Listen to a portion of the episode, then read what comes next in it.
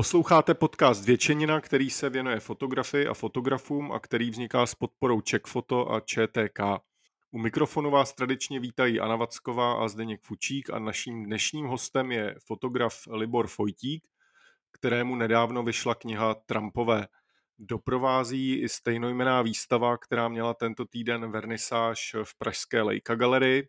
Já jsem si ji prohlédl dneska dopoledne a můžu jenom doporučit.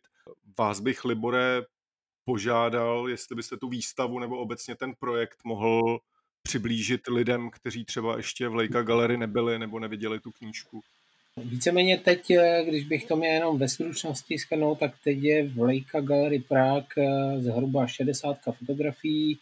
Je to z téměř sedm let eh, vznikajícího souboru nebo cyklu s názvem Trampové a jedná se o takovou jako možná skoro všeho chuť od portrétu krajiny lidové tvořivosti, eh, architektury, vlastně takový, takový výsek vlastně, co všechno v trampingu dneska můžeme vidět. Vy máte k trampingu nějaký osobní vztah, nebo jak jste se dostal k tomuhle tématu? Já jsem eh, původně z Beskic, Frenštátu pod Radhoštěm a eh, mý rodiče měli, když jsem byl, nebo stále mají, trampskou osadu, takže do nějakých, řekněme, 17-18 let jsem eh, jezdil s nima na vandr. Potom už jsem začal se věnovat eh, více lezení a cestování a vlastně jsem se dostal do horolezeckého oddílu a z toho trampingu jsem tak trošku utekl na ty vyšší hory. A dá se říct, že od té doby jsem s Usárnou nikam nejezdil, ale s Baťohem jezdím pořád a furt někde na hory a cest, na cesty a na focení, ale vlastně ten tramping jsem měl do těch 17, 18 pod kůží, takže jsem si řekl, že by mě zajímalo to nějakým způsobem zmapovat a pustit se do toho a před sedmi lety jsem udělal jedny z prvních fotografií na Portě, na festivalu Porta, který byl jeden z nej, vlastně největší, nejznámější festival tremské a folkové country hudby co vůbec, jestli se to dá nějak zobecnit nebo kategorizovat, eh, co je to za lidi na těch fotkách. Kdo jsou vlastně čeští trampové teďka na začátku 21. století? Myslím, že ta plejáda lidí, která se v trampingu pohybuje, je hrozně široká. Je hrozně různorodá a je, bych řekl, dost podobná tomu, co bylo před 20, 40, 60, 80 lety. Z velké většiny vždycky jako tramping nebo zpočátku byl založený spíše dělnickou třídou, spíše lidma nebo střední třídou, která chtěla utéct eh, do lesa z té tehdejší šedi třeba komunismu a ještě dříve třeba ještě z v období 30. 40. let, tak eh, to bylo z těch dělnických kolonií a stováren, kdy kolem Prahy vznikaly eh, velké fabriky industriální a ti lidé chtěli na víkend uh, utéct někam do přírody. Takže kdybych to měl schrnout, tak si myslím, že ten dnešní trend je úplně stejný romantik, jako byl kdysi.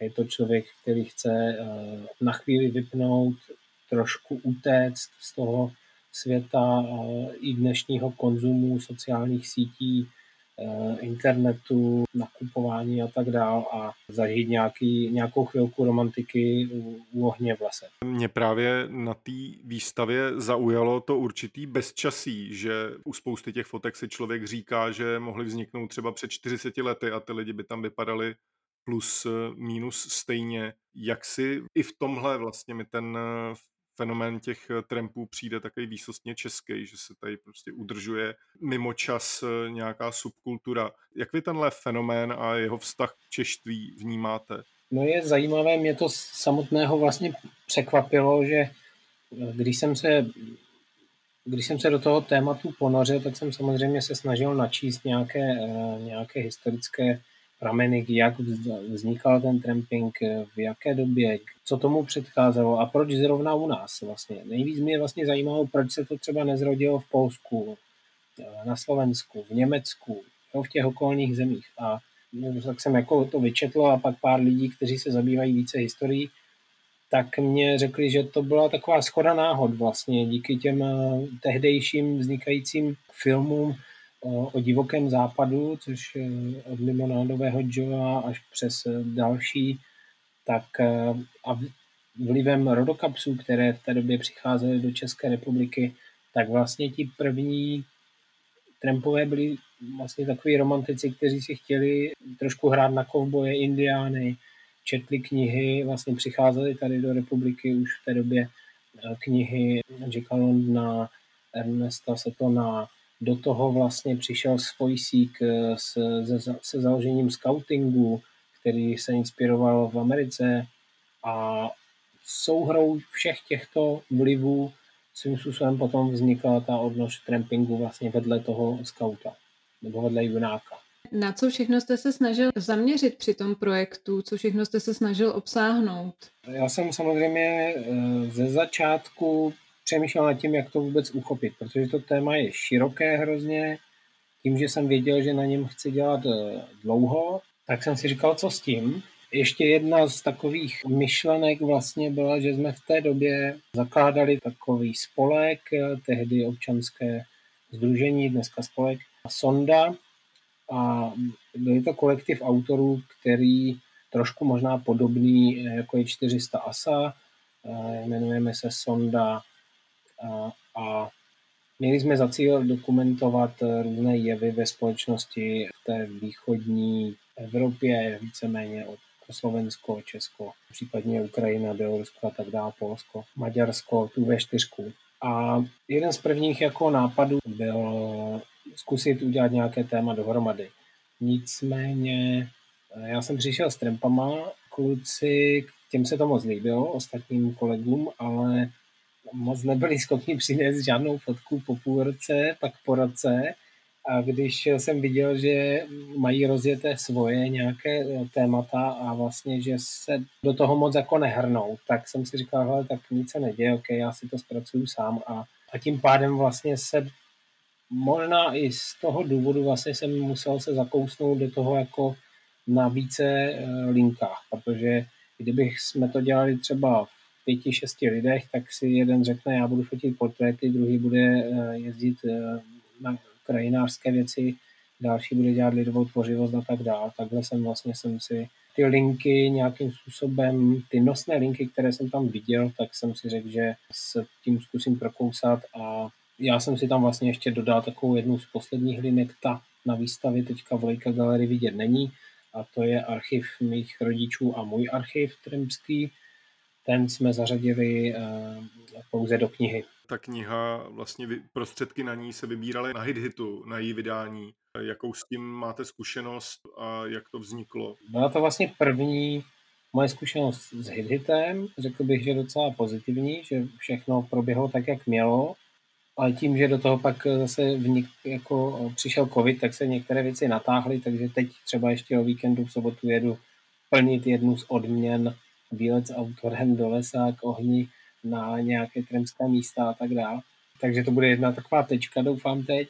Nicméně, eh, myslím, že se to povedlo, že ty peníze, které jsme vybrali, tak eh, stačily na tu tiskárnu. Jo, ty náklady byly dost veliké tím, že jsme si eh, s tím chtěli pohrát, tím, že jsme chtěli mít plátno, tím, že jsme chtěli mít ražbu, tím, že jsme chtěli mít svůj fond a tak dále, tak dále, tak vlastně uvidíme. Musí se to prodat, aby se to zaplatilo. Což je zajímavý, protože pokud jsem se díval dobře, tak tu částku, co jste chtěli původně, tak se podařilo vybrat nějaký zhruba dvojnásobek a přesto to teda nakonec ještě nestačilo. Přesně tak, no my jsme s Tomášem jako uh, si říkali, kolik vůbec jako si řekneme, když jsme měli nějaký rozpočet, tak jsme si řekli ani ne polovinu toho rozpočtu na hitu, protože jsme si říkali, no většina lidí jako moc nedělá rozdíl mezi fotografickou knihou a knihou.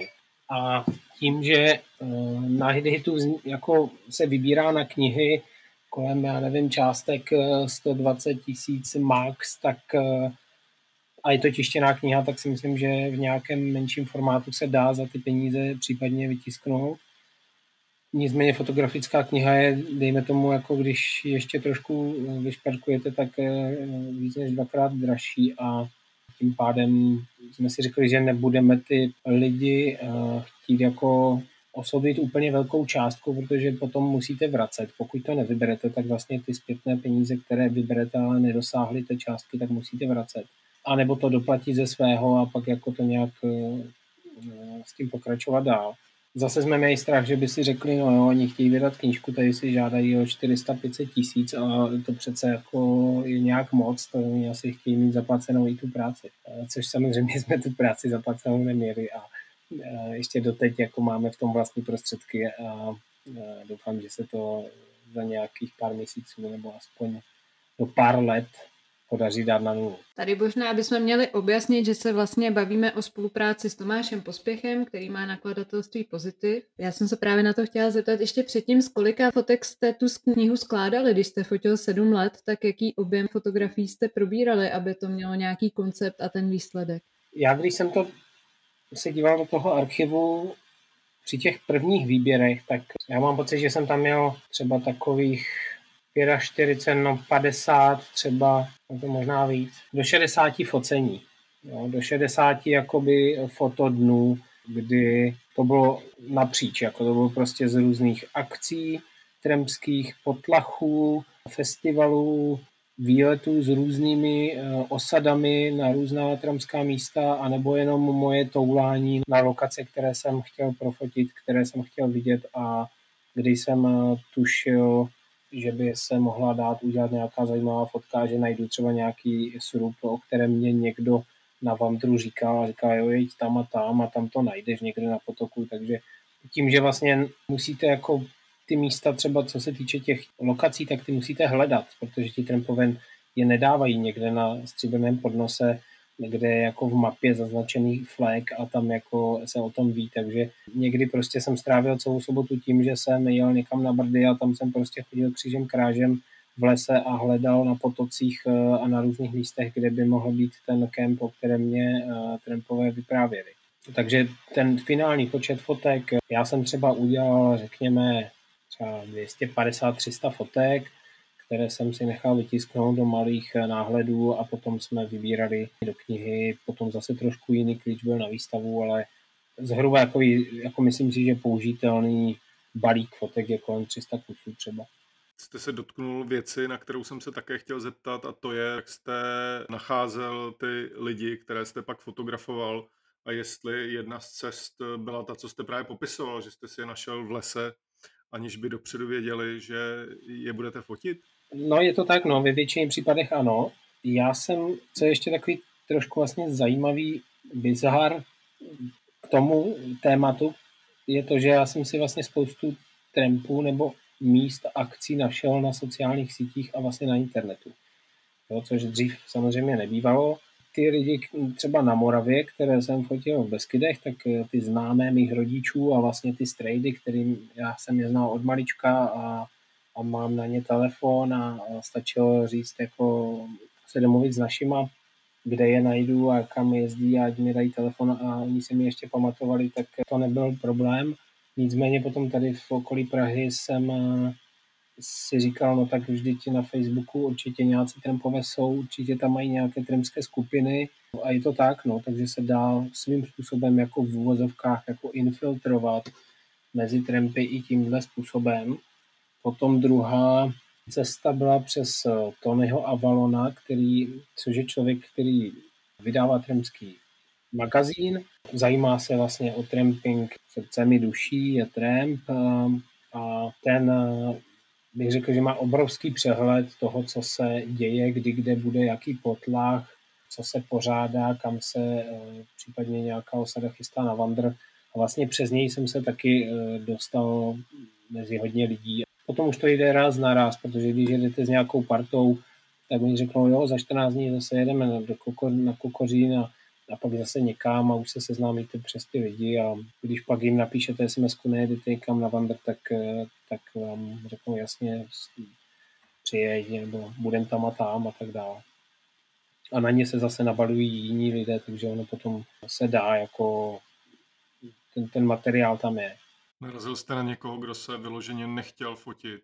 Ani ne, ani ne. Myslím, že jako ta, to hnutí nebo ta subkultura je velice otevřená, vždycky byla a pokud se člověk chová s, s úctou a s nějakým respektem a nemá za cíl ty lidi nějak dehonestovat, tak ne.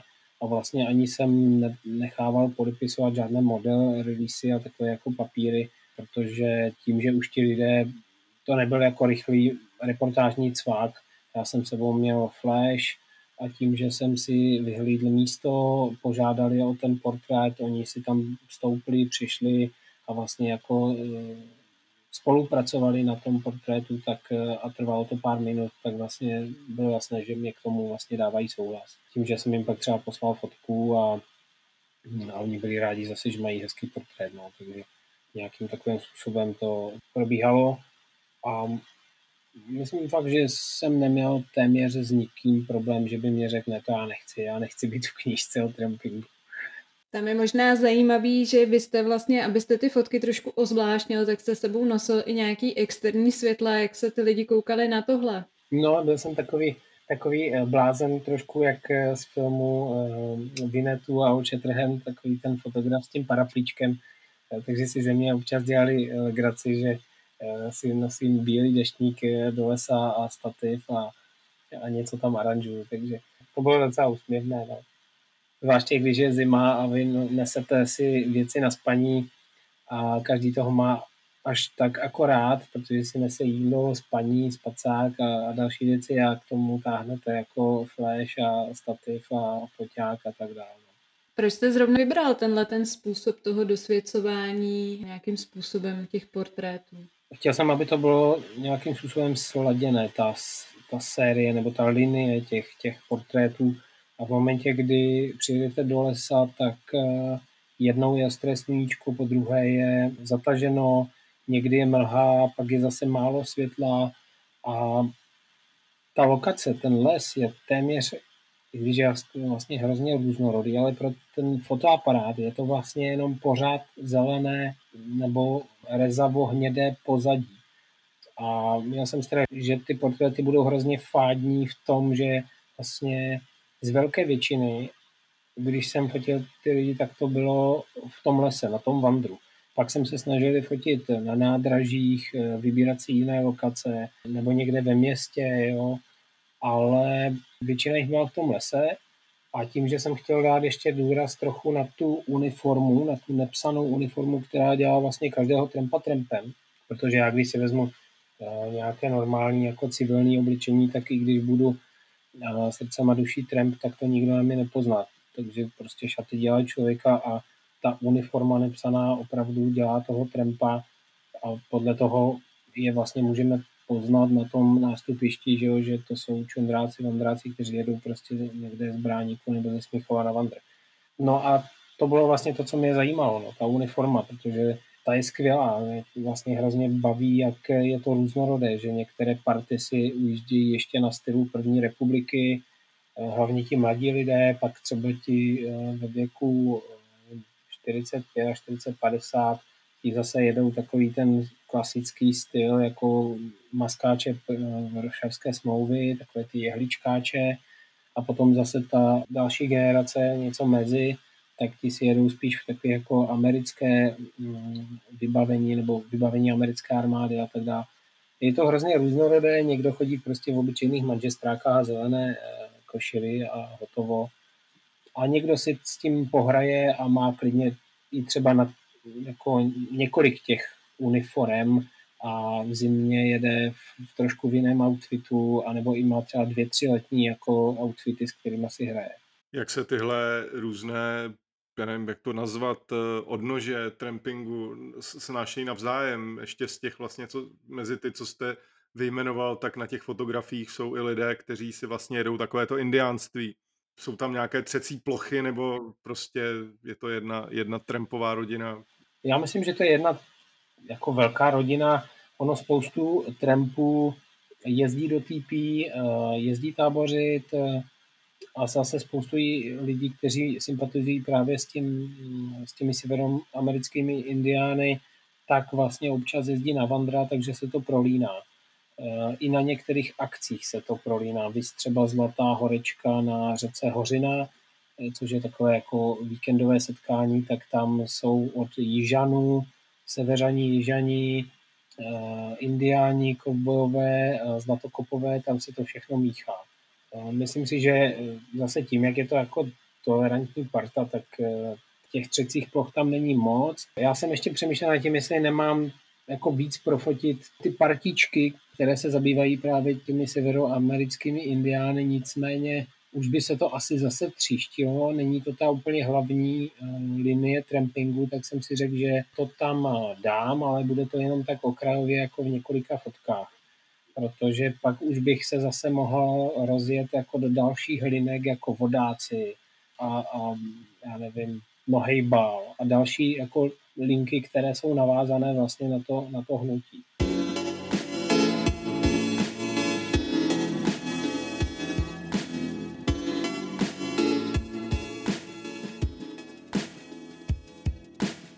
Další z takových motivů nebo témat, které se objevují na té výstavě, je tetování. Je, je nějaké, jako, jsou nějaká specifická trempská tetování když teda pominu toho člověka, který je tam asi nejvýraznější, který si prostě nechal na záda vytetovat tu usárnu. To je vlastně uh, taky jedna z linek, té, já jsem to měl pracovně uh, zařazeno do té linky jako lidová tvořivost.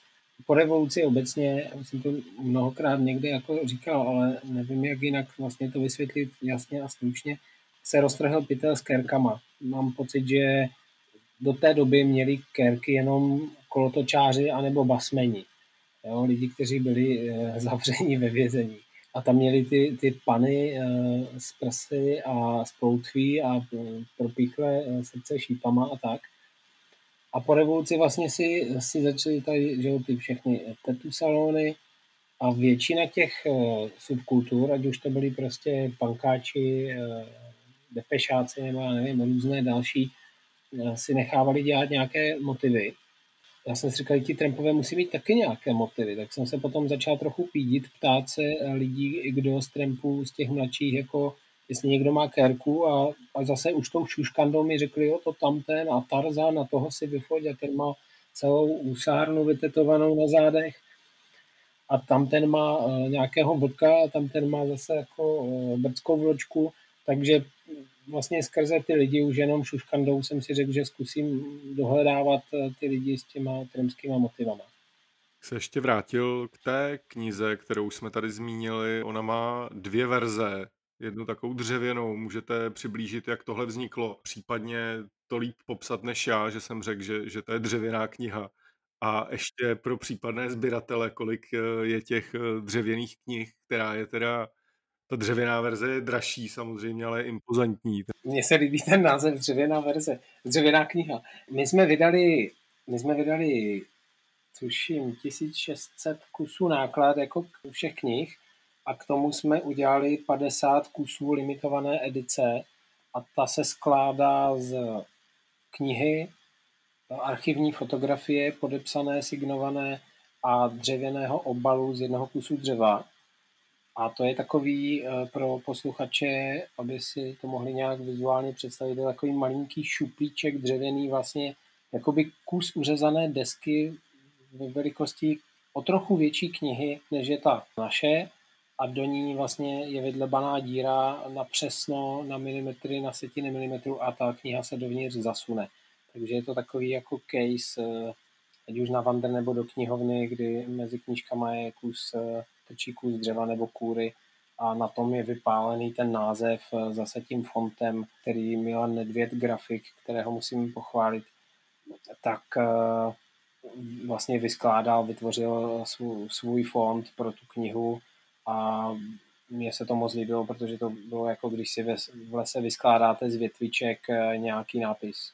Jako vypadá to celý fakt dobře, což teda říkám, aniž bych vám chtěl podkuřovat, ale opravdu jako je to jak eh, ta jenom plátěná verze, tak i ta s tím, tím dřevěným obalem jsou pozoruhodný artefakty. Děkuju. My jsme, my jsme, já ještě možná, možná takový jako jenom pro posluchače, většina fotografů chce vždycky dělat tu velkou knížku, zvláště když je to první knížka, nějaká velká, já jsem předtím udělal pár nějakých menších, tak si říká, jo, udělám tu velkou fotografickou knihu, ale pak mě vlastně, jak Tomáš Pospěch vydavatel, tak Milan Nedvěd grafik mi říkal, no ale tyjo, to se vůbec nehodí k tomu, to bys měl jako ale to by mělo mít takový cancákový formát, aby to cancák je knížka nebo deník každého trempa, do které si píše různé poznatky, zážitky, adresy a tak dál. A mělo by to být v plátně a v té velikosti formátu cancáku, tak to nedělíme větší a tak uh, oni chtěli ještě menší a my jsme to tam nakonec po centimetrech jsme se jako dostali k nějakému finálnímu rozměru. Kdy ten váš projekt dospěl do toho, do toho stádia nebo formátu, že jste si řekl, že z toho bude kniha, nebo to tak bylo od začátku myšlený? Víceméně to tak bylo od začátku. My jsme, my jsme vlastně i s tím spolkem Sonda chtěli udělat eh, velkou výstavu a knihu. Jo, to byly dva výstupy, které jsme si řekli, že by určitě by z toho měly být. Takže já jsem od začátku vlastně věděl, že na výstavu by třeba tolik těch fotek eh, třeba nebylo, nicméně eh, vlastně na tu knihu jsem si říkal, že bych to chtěl pořádně profotit a ono bych to asi mohl fotit jako do smrti, protože tam pořád je jako co objevovat a občas narazíte na nějaký bizár, který se mně líbil. Tím se dostávám i k tomu, že když jste se ptal na ty lidi, jestli souhlasili s tím focením, tak já jsem jim dopředu říkal, že se jim třeba ani ta kniha nebude líbit. Že nedělám knihu pro trampy, že dělám knihu pro sebe a že to možná bude pohled, který oni by vlastně nevydali, který bude možná pro ně trošku ironický, možná trošku kritický. Nicméně jsem se snažil to fotit tak, aby a, i skládat ten celkový soubor, aby nebyl rozhodně dehonestující, protože rozhodně nebylo mým cílem to hnutí e, nějak zesměšňovat, protože není proč, není důvod a nic. Je tam pár věcí úsměvných a to jsem se pokoušel do toho dostat, ale rozhodně ne to zesměšňovat. A to je spíše tím, že mám rád jako trošku absurdní situace, absurdní humor, jeden z mých souborů vlastně se jmenuje Absurdistán domov můj a e, vlastně mě baví nacházet v druhém plánu situace, které se odehrávají vlastně na pozadí těch hlavních událostí. Vlastně na tohle jsem se taky chtěl ptát, protože samozřejmě ten pocit toho bizaru, tomu se člověk nevyvaruje prostě při tom, při té návštěvě té výstavy, nebo když listuje tou knihou, ale zároveň eh, mě překvapilo, že ten váš postoj k té věci rozhodně není, není jako primárně ironický, nebo právě, že, že byste se snažil si z té věci jenom utahovat, ale stejně ten prostě pocit bizaru člověka, člověka doprovází, ale jako zase na druhou stranu a tím se možná dostáváme i k tomu souboru Absurdistán, eh, možná je to něco, co je taky jako inherentně tady v tom prostoru přítomné. Já mám třeba rád divadlo Sklep, 105 a to jsou, tam najdete odkazy na, na to, jakým způsobem i oni si dělají jako z občas jako legraci, ale vlastně všichni zároveň někdy na vandru byli a, a vlastně je to baví a vlastně uh, myslím si, že by klidně strávili víkend v lese s, s trampama a perfektně si to užili. A tak jako zpívá třeba Marek Eben v jedné části eh, písničky se probudíš a máš vedle sebe o šišku víc, tak to je prostě super, no. Takže to mě jako baví. My, když jsme jezdili s tou mojí partou z Beskyt na Vandr, ještě v těch, do těch 18, tak, eh, tak jsme třeba hrozně neměli rádi Honzu Nedvěda s Frantou, protože pro nás to bylo hrozně kýčovité. Prostě pro nás to bylo lá, tak přihnaně láskyplné a romantické, až vlastně se nám z toho chtělo trochu zvracet, takže my jsme si z toho naopak vlastně dělali legraci a um, nevím, možná něco v tomhle ve mně zůstalo. Ale jak, jak jste říkal, no, já jsem neměl vůbec eh, záměr to nějak dehonestovat a uh, vlastně sám mám jako rád eh, do dneška jezdit po Čirák prostě jako hníra vandr. Jste říkal, že nějakým způsobem tenhle ten soubor je ukončený, ale zároveň po- pokračujete dokumentem. Můžete o tom říct něco víc? No, to je další takové sousto, které jsem si přibral. Já mám někdy pocit, že, že, že toho je nějak moc, ale dělám si to sám a, a je to jednak z toho, že mě to baví a já jsem vlastně po dvou letech toho focení jsem zjistil, že to je naprosto skvělé téma, že to je prostě super, že mě to hrozně baví a že jednak to můžu i spojit s tím, že vlastně v té normální práci, eh, která je jako fotoreportér pro hospodářské noviny, potažmo vydavatelství Ekonomia, tak, že mám někdy plné zuby těch kravaťáků a biznesmenů a politiků a všeho toho dění jako aktuálního a že potřebuju se vyvětrat a tím, že jsem vzal jenom foťák, pinkl na záda a jel jsem na víkend do lesa, tak vlastně to bylo spojit příjemné s užitečným. Jo? Že kdybych eh, fotil, já nevím, nějaké téma neonacistů, tak bych asi se na to vykašlal a rozhodně bych to nedělal tak dlouho. Protože tohle bylo příjemné. Prostě jet na, na wander, jet do lesa a zároveň udělat fotku a užít si to. A po těch dvou letech vlastně toho focení jsem si říkal, no tady jsou takové momenty, které já vůbec nebudu schopen dát do fotky, zachytit tou fotkou a možná by se nabízelo něco menšího natočit a tím, že vlastně se fotografická technika dostala do bodu, kdy už můžete na obyčejnou zrcadlovku natáčet jako ve 4K, Stačí si pohrát trošku se zvukem, koupit nějaký port eh, nebo si vzít zvukaře, tak jsem si říkal, možná je čas na nějaký dokument. No. A já rozhodně nejsem filmář, rozhodně se jako neaspiruju ani na nějakého, že bych se chtěl stát nějakým velkým dokumentaristou, jako filmovým. Nicméně je to médium, které mě taky baví, vždycky jsem tak trošku chodil kolem a tím, že to už nějakým způsobem fotograf většinou umí zarámovat, ten obraz, tak už je jenom kluček k tomu, aby se, eh, aby se posunul jako do role toho kameramana. Což si myslím, že se u mě asi nějakým způsobem stalo. A baví mě tam zase hledat víceméně dost jako podobné principy a tu fotku vlastně rozpohybovat. Trošičku si myslím, že budu potřebovat pomoc eh, s dramaturgií, s tou režií, a na to už jsem si našel pár lidí, takže ty věci konzultuju s pár lidma. No a došli jsme do závěru, že jsem si vybral vlastně čtyři filmové postavy. Jeden je, vlastně jsou všichni, když nad tím tak přemýšlím, jsou všichni vyfocení i v knize, možná i na výstavě jsou všichni. A je to jeden, když to vezmu od nejmladšího, tak eh, v té době, kdy jsem jej objevil, tak eh, měl 15 let, byl to, eh, jmenuje se Martina, byl to klučina s příbramy, nebo z nějaké vesničky od Příbramy, kde studoval na komíníka a každý víkend jezdil prostě do lesa a byl tím úplně pohlcený a vlastně nic jiného v té hlavě bych řekl v tu chvíli neměl, než jenom kdy kam, který víkend už pojede někam do lesa. A pak další dvojice, další postava je dvojice holek, protože jsem si říkal, do toho, do toho lesa na ten vandr přece jezdí i holky, ne sice v takové míře jako kluci, ale jsou tam. A bylo by možná zajímavé jako zjistit a, eh, a trošku pátrat potom, proč nějaké dvě 20-leté holky jedou se starýma fousáčema někam kohní na víkend a nejedou někam na mácháč jako eh, s partičkou dalších holek na diskotéku. Takže jsem si říkal, to by mohlo být jaký fajn tam mít nějaké zástupkyně eh, ženského pohlaví a potom jsem si vybral člověka zvaný Koko v mých letech, 47 a 40 let.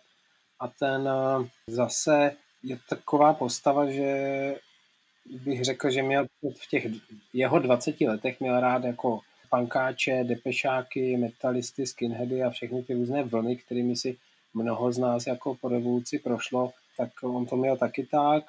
Eh, řekl bych, že má trošičku zálibu v uniformách, ten eh, se do toho tak zažral, že bych řekl, že posledních 20 let eh, trampuje jako, a že už mu to zůstane a je to takový skalní, skalní ortodoxní trend. A zároveň si natáčí malé videa na GoPročko a dělá si z toho takové krátké filmy.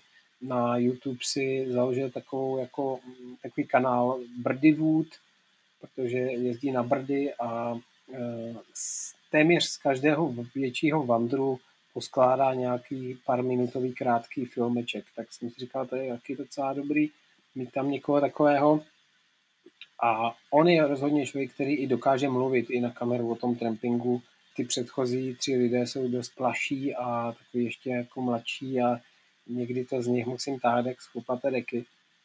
No a poslední čtvrtá postava je eh, člověk, který nežije ale v Čechách, ale je to uh, přes 75 tuším let starý part Tramp, který v 68. roce utekl na podruhé do Kanady a jmenuje se Kennedy přezdívka a žil tam na Medvědím potoce v takovém srubu, který tam spolu se svou manželkou Mývalou, která nedávno umřela, tak tam obývali. Mám pocit, že dneska už žije v Davsnu nebo v Denveru, teď nevím. A řekl bych, že pro spoustu českých trampů ten jeho příběh byl takovým snem vlastně toho každého českého trampa. Když se se mezi trampy v Čechách na Moravě zeptali na přezdívku Kennedy, tak říkali, jo, to je ten, co utek do té Kanady. Takže jako se kolem něho, kolem něj tradovaly různé historky a, a příběhy.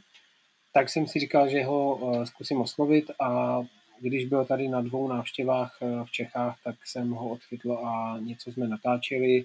Potom tady byl ještě jednou se svým synem a ukazoval mu eh, v Praze různá místa, kam chodili na sleziny a do hospody a, a takže jsem je vlastně sledoval nějakým způsobem tady.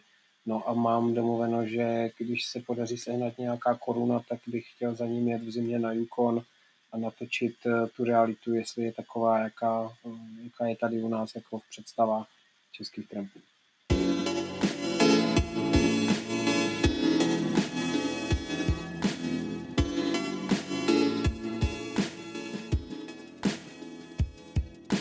Když jste zmínil tu YouTube, já jsem tam nedávno objevil, což nevím, to už asi nesouvisí s trampingem, že tam je taky jako celá odnož eh, videí, jako chlapy většinou ve středním věku nebo o něco mladší.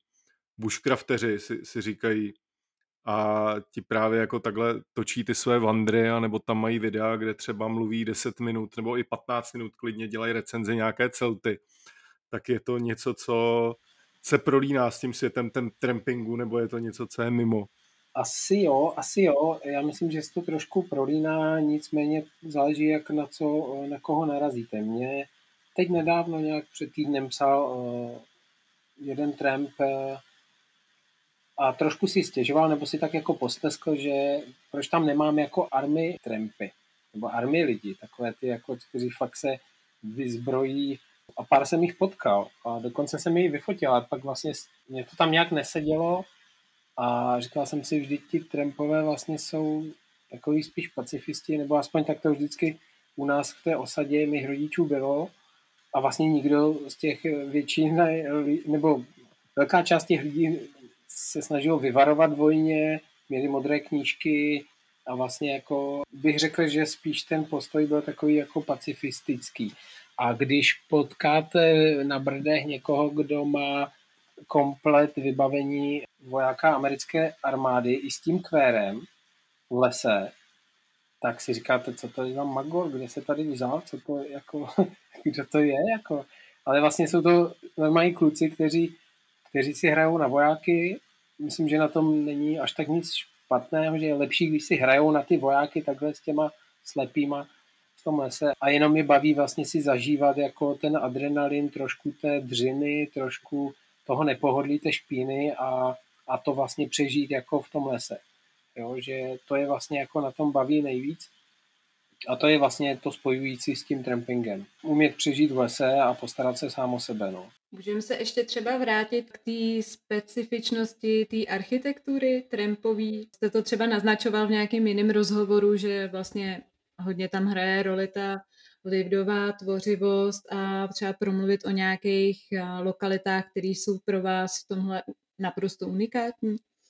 Co je zajímavé, na co jsem přišel, že třeba v Brdech nebo na Kokořínsku a v dalších, možná i pár dalších jako skalních e, oblastech jsou e, vytvořené kempy, přímo jako fleky, které mají buď svoji boudu nebo sedačky jenom kolem ohně, lavičky, ohniště, nějaká střížka na dřevo, a to třeba v Beskydech moc není. Tam jako když už je, tak je buď nějaký kremský srub nebo chajda, kam se jako jezdí, jezdilo nebo jezdí, ale nejsou tam tak tyhle ty moc fleky.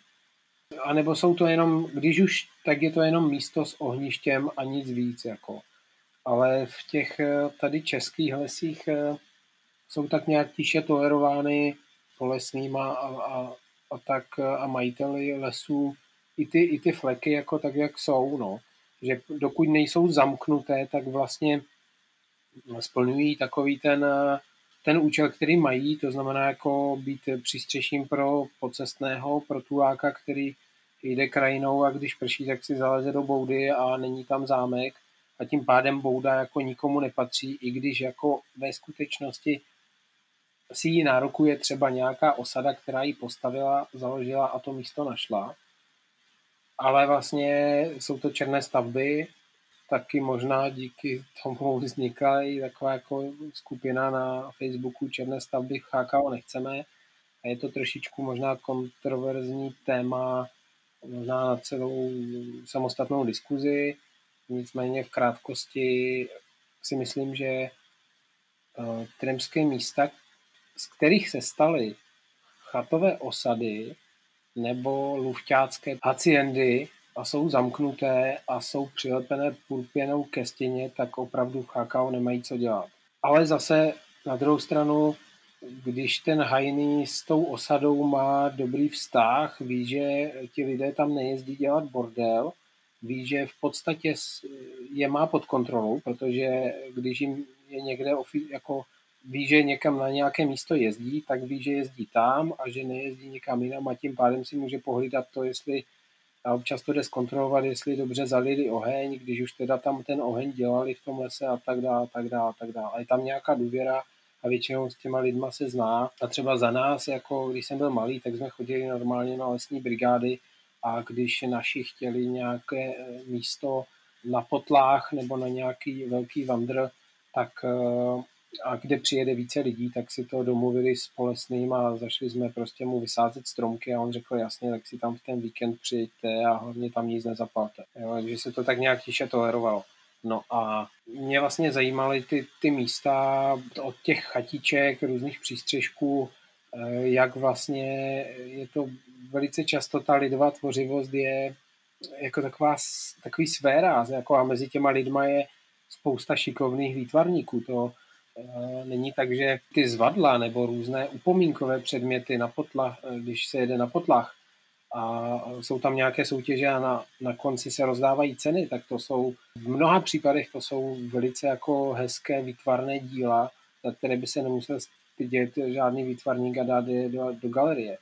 Jo, akorát, že jsou prostě namalované na kusu dřeva nebo kusu kůže a tak dále. No. Za tu dobu, co vy jste od 18, že jo, nebo žil jste v tom celou dobu, trampingu. Posunulo se to někam? Jsou tam nějaké věci, které byly odlišné než určitě proti třeba socialismu? Řekl bych, že v tom základu je to stejné, že pořád je to parta lidí, která chce jet eh, s kamarády na víkend do lesa, užít si hezký vandr, udělat si oheň, opět si maso nebo špekáček, eh, u toho si dát pivko, a prostě kecat o životě, o věcech, o tom, kde kdo byl, kam chce jet a co by chtěl prošlapat ještě na jaké pohoří a které výstupy udělat, případně jakou sjet řeku a tak dál. Myslím si, že trošičku možná zmizelo v tom dnešním trampingu, ale možná je to jenom tím, že já jsem se na ty místa nebo k těm lidem nedostal, tak ten sport. V těch začátcích trampingu tramping byl hodně o sportu. Jo? Hrál se nohýbal, už to, že vlastně vzniknul jako nohýbal, tak vzniknul v trampingu na trampských osadách. Spoustu lidí z trampských osad se pak stalo významnými známými sportovci, jeli na olympiády a vlastně závodili za Česko, Česko, Slovensko v té době, ať už v boxu nebo na divoké vodě v kánoji nebo ve střelbě lukem a tak dále. Takže tam vždycky tam byla velká základna jako sportovní. To trošičku bych řekl, že zmizelo.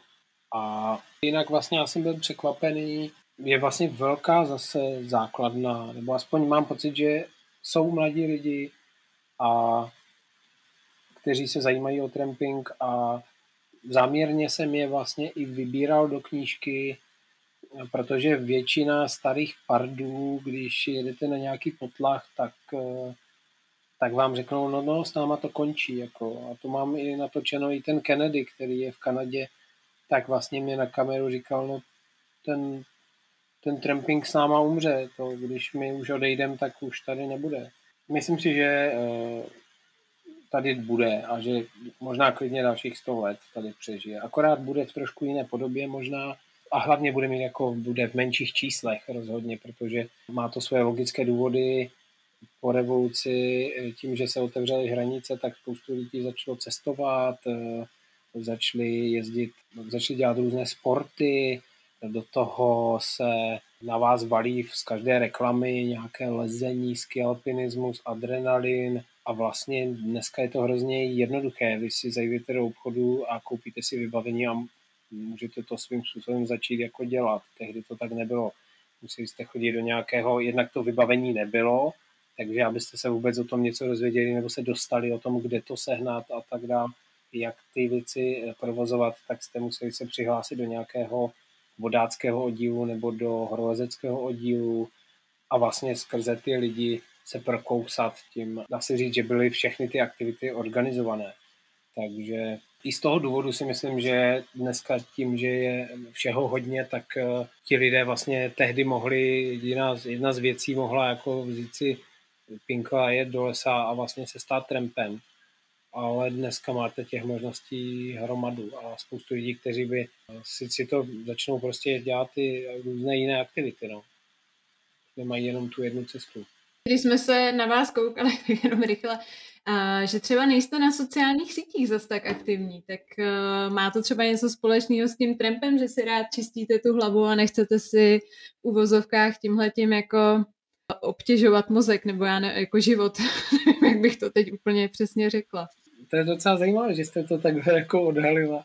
No já to mám tak, že možná tím, že jsem trošičku ta starší škola, jako uh, nicméně zase nejsem tak starý, abych jako neměl Facebook. Facebook mám, dávám tam ale jenom věci, které uh, souvisí třeba s tím projektem nebo s věcma, které mě fakt nějak zaujaly a baví. Rozhodně nemám uh, důvod ani chuť tam dávat věci, že jsem byl na dovolené nebo že jsem si dal super pizzu v restauraci, nedej bože ještě větší blbosti a už vůbec ne, tam nechci dávat svoji rodinu a dítě a tak dále, protože si myslím, že by mě, že by mě ukamenovali za 20 let. A to se stane spoustě lidem, kteří ty sociální sítě vlastně vůbec neumí používat a chrlí tam prostě tolik věcí, že, že si ani neuvědomí, co tím můžou způsobit. Takže to, to je jedna věc, Facebook mám, Instagram jsem si taky založil, ale vlastně já nemám čas. Já jsem zjistil, že já už jedno dítě mám, jo. Facebook je další druhé takové jako dítě a Instagram by bylo třetí dítě a já jsem si řekl, že už to nechci živit, že mě stačí živit to jedno. A vlastně jsou to takové děti, které furt musíte krmit. Aby to mělo vůbec smysl a bylo to k něčemu, tak to furt musíte krmit. Já to nemám čas. Já když jdu fotit pro, pro ekonomii, tak eh, to většinou fotím jako na, nebo po každé na velký foťák. A abych ještě nějak přefocoval, nebo si pak stahoval ty fotky jako do telefonu, abych je mohl dát na Instagram jako z počítače. Vůbec. Vůbec nestíhám. Jak jsem rád, že jako e, funguju a, a ještě jako samozřejmě si uvědomuji, že to je jedna z platform, kde e, by se to jméno mohlo prostě trošku víc objevit, ale já chci ty věci dělat tak, aby bavily mě. Já moc jsem nikdy si nehrál na tu kariéru a na to jméno. A když to má přijít, jak to přijde, ale nemusím zase kolem sebe tak moc kopat. No. Takže zapomeňte na sociální sítě. Pokud vás eh, zajímají Liborovy fotky, tak vyražte do Pražské Lejka Galery, nebo si pořiďte knihu, a nebo se podívejte na jeho webovou stránku liborvpojtik.com kde je kromě fotek, o kterých jsme mluvili, i velmi povedená série Absurdistán, Domov můj, která se věnuje Česku jako vesničce nekonečných možností. Děkujeme moc za rozhovor a za cené pohledy a vhledy do světa trampingu a třeba někdy zase naschle. Já děkuji taky moc, já zdravím posluchače a slibuju, že těch pět let starou webovou stránku, kde jsem eh, dlouho nic nedal, takže zase nějak eh, upravím a nasypu tam nové věci, aby se bylo na co koukat. Díky moc. Za poslech děkuji Anna Vacková a Zdeněk Fučík.